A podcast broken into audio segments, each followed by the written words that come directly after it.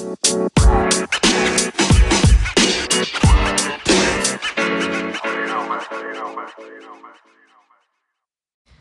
probably not sexy, but let's talk a little bit about your mood. Because I think for a lot of us, this isn't what we're talking about right now. This isn't really what we're talking about. This is the topic that we want to hear about. We don't want to hear about it being difficult or perhaps even we're not coping as well as we thought we might be. I know for me, the last few days were pretty rough. The weekend I found really tough. Um, I don't think it was because it was Easter. I just think that was a coincidence for me. Um, and it got me thinking quite a bit about how we're all doing, especially those of us, you know, who are responsible for our own incomes and who run businesses that employ others and so on. So I wanted to touch base and just ask you how you're going. Ask you, are you noticing how your mood has been? And ask you, what are you doing about it? Because I think there are some really simple things that you can do. I'm out in the park at the moment and it always lifts my mood to come outside, even if it's just to sit on my doorstep on my balcony with a cup of tea and a bit of sunshine. It lifts my mood. So I want you thinking about what can you do, simple things in isolation, in quarantine, in lockdown. What are some simple things you can do to help your mood? Now, when I'm feeling a bit flat, what tends to happen is I tend to withdraw. So I stop talking and I, which is a real big sign that something's wrong. I stop talking, I stop mm, paying attention to the things that I need to, such as emails, that sort of stuff.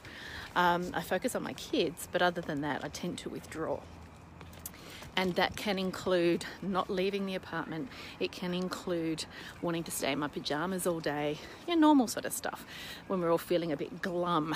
And the trouble with a situation such as the one we're in now is that there's a real temptation to let that go on too long. And the temptation then is we get caught in a rut that then becomes a pervasive mood that we then struggle to shift.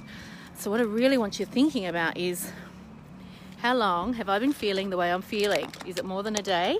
Am I just having a down day? We're all allowed a down day, mind you, that's okay. Is it more than a couple of days? Am I having trouble lifting that mood? So, am I having trouble? Are the things that I would normally do to lift me out of my mood not working? Now, if that's you, then I really want you to consider getting some help. It doesn't have to be anything big and loud. It could just be talking to your GP, your family doctor, and you might need to do that via telehealth. It could be just ringing up a helpline and having a chat to someone who's not emotionally involved and dumping. It could be talking to a peer or a colleague who gets it, so another business owner like you who understands. I had a great conversation with my mentor yesterday, my business mentor, and we just talked about some ideas that I'd had rattling around in the back of my mind. Nothing deep, nothing meaningful, but it helped me get back on track. It was a real help. Um, and I've been able to follow that up today with some action, which also helps. Taking action helps. So think about some simple things that you can do today or tomorrow that might lift you if you've been struggling. It might be just having a shower. It might be getting outside, even if it's just sitting on your doorstep. It might be some simple actions that you can take, like answering an email. Uh, I'm a shocker with my email, I have to confess. Anyone who knows me knows how bad I am with responding to email. If you want my attention, don't email me.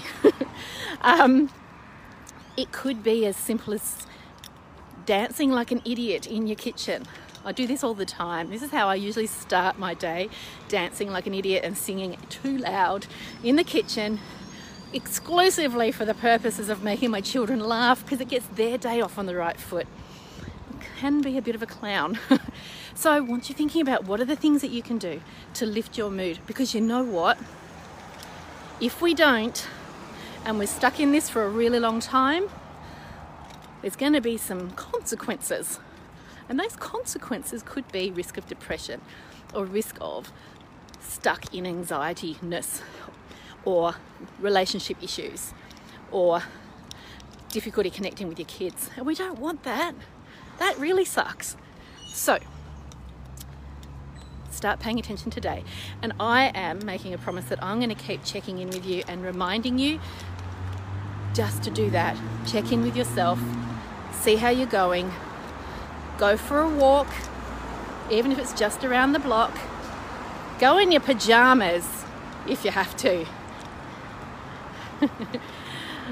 do something that brings a smile to your face. Put some headphones on and play some music too loud. Sing along to it. It doesn't matter what other people think about what you're doing as long as it lifts you out of that fog and brings you back into focus. Because as you know, I'm all about you being focused on what you can do to keep your business visible during this shitty time so that your business is one of the ones that rises above the mire and steps beyond the shitty coronavirus intact, revived and refreshed, offering something that you never imagined before all this happened.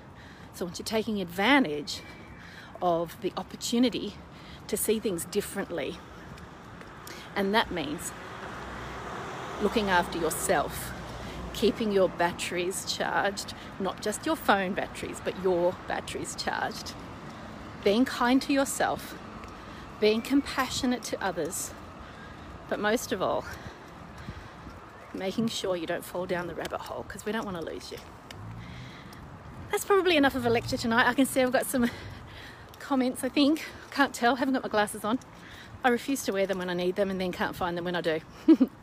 Alrighty, have a great night. I'll talk to you soon. Much love. Bye.